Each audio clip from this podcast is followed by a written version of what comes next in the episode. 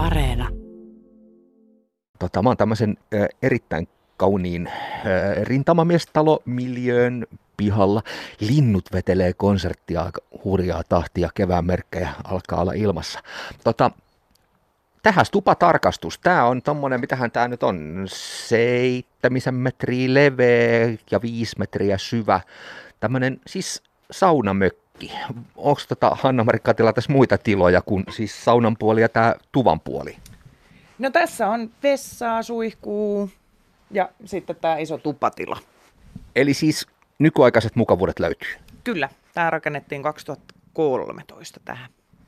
Tota, ja tämä on siis sun pihapiirissä ja sä oot nyt valmis ottamaan vastaan Ukrainasta pakolaisia, jos sellaisia löytyy. Miksi sä halusit tällaiseen hyvän tekeväisyyteen, sitä kai tämä on, niin mukaan lähtee? No se on tapa auttaa mun mielestä. Heti on kattonut uutisia vähän liiankin hanakasti tässä nyt heti torstaista lähtien ja jotain on pakko tehdä. Niin tämä oli se tapa, minkä löysin sitten. Tota, sä ilmoitit, että ö, yösijaa löytyy ja ukrainalaisella sivustolla, niinkö se nyt meni? Joo, se on kansainvälinen sivusto, se on laitettu tosiaan silloin perjantaina heti pystyyn ja sieltä löytyy ilmoituksia Saksasta, Italiasta, ympäri tai Hollannista, ympäri Eurooppaa. Ja tosi paljon nyt suomalaisetkin hanakoitunut siinä, että, että se oikeastaan he löytävät sen avun sieltä sitten suoraan. Heille suositellaan sitten sitä, että katsokaa sieltä sivustolta. Eli tämä on siis ihan tätä hommaa, apua, tätä nimenomaista apua varten räätälöity palvelu.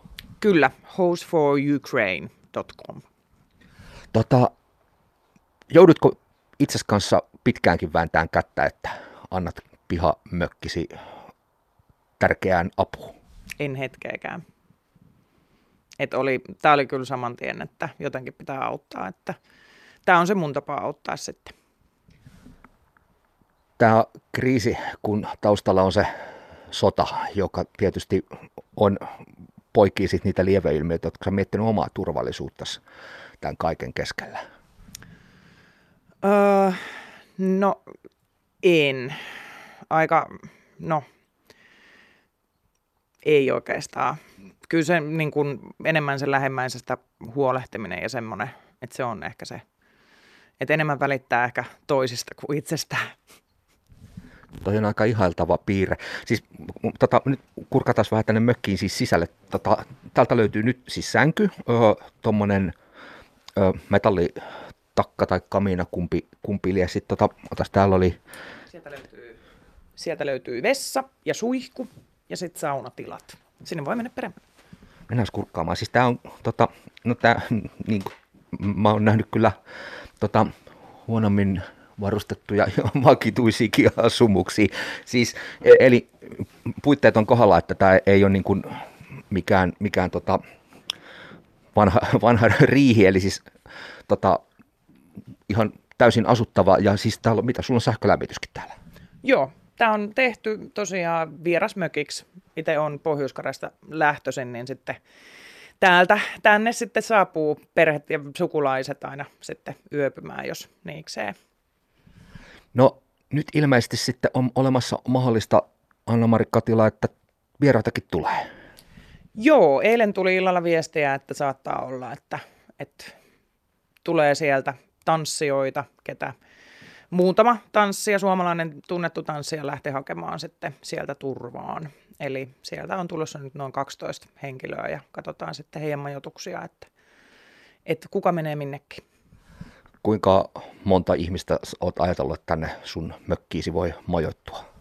No kaksi tai kolme. Tämä on levitettävä tämä ja sitten tosiaan vielä patjaa saa tänne ja sitten nyt laitoin totta kai huolestuttaa. Itselläni on kaksi koiraa, niin otetaan myös eläimiä sitten tänne, että jos siellä on perheenjäsenet myös mukana, niin heitä on valmis ottamaan vastaan kanssa. Tämä ihmisten auttaminen yleensä saa pääsääntöisesti kehuja, mutta muistetaan, mennään ajassa seitsemisen vuotta taaksepäin, meille tuli iso joukko turvapaikanhakijoita ja silloin heitä auttaneet ja apuaan tarjonneet joutu aikamoisen vyörytyksen kohteeksi. Oletko sä miettinyt tätä mahdollista nurjaa puolta tässä vai näetkö, että tämä tilanne on jotenkin ehkä nyt erilainen? Kyllä mä uskon, että tämä on täysin erilainen, mihin me ollaan aiemmin totuttu. Et se, että et nyt tämä on niin lähellä meitä kaikkia, että jotain pitää tehdä. Ja nyt on ollut ihana huomata, että oma ystäväpiiri on, kun välittömästi kun laitoin Facebookiin esimerkiksi sen tiedon, että tämä mökki on tarjolla, niin aika moni ystävä laittoi sitten, että hei, että tilinumeroiset kehiin, jos tarvii jotain vaatteita tai ruokaa tai muuta, että jos tänne joku perhe tulee tosiaan. Sä sanoit, äh, Hanna-Mari Katila, että asia ei tarvinnut miettiä, mutta tota, mä nyt en ehkä tätä halua ihan purematta niellä, koska siis kuitenkin se, että vieraita ihmisiä toisesta kulttuurista saapuu sun kotipihaan, se on asia, mitä väistämättä aina pitää miettiä, mutta mä luulen, että tuolla on aika moni muukin, joka miettii sitä avun antamista. Millaisista asioista sä näet, että se sun positiivinen tai myönteinen ratkaisu auttamiseen lähti?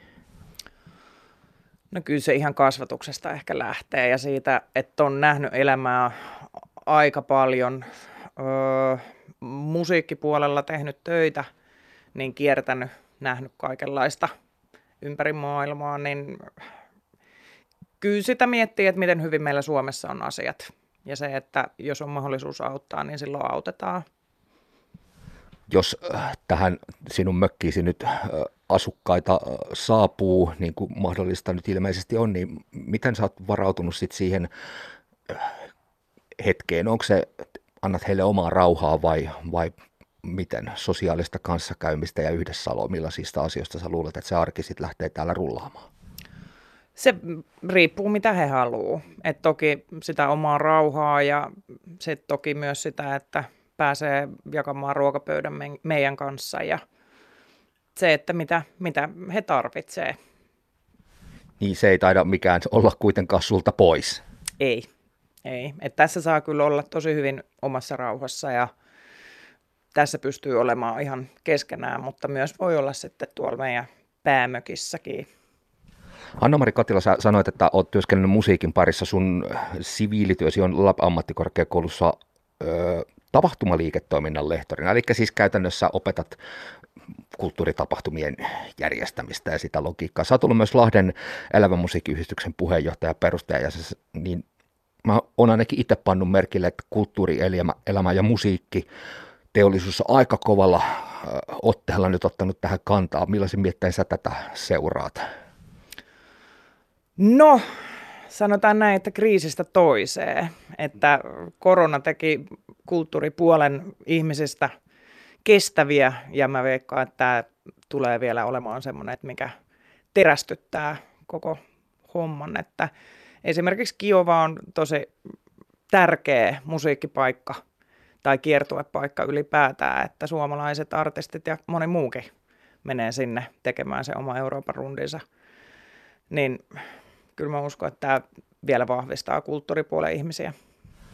Varsinkin tuolla rockmusiikkipuolella aika paljon tämä tämmöinen kantaottavuus on ollut koko rockihistorian kautta. Luuletko, että silloin apua siihen, että esimerkiksi Venäjän rajojen sisällä saadaan ehkä sitä kriittistä ajattelua lisättyä, kun ehkä se oma, oma pop-idoli, rock-idoli paasaa sitä sotaa vastaan?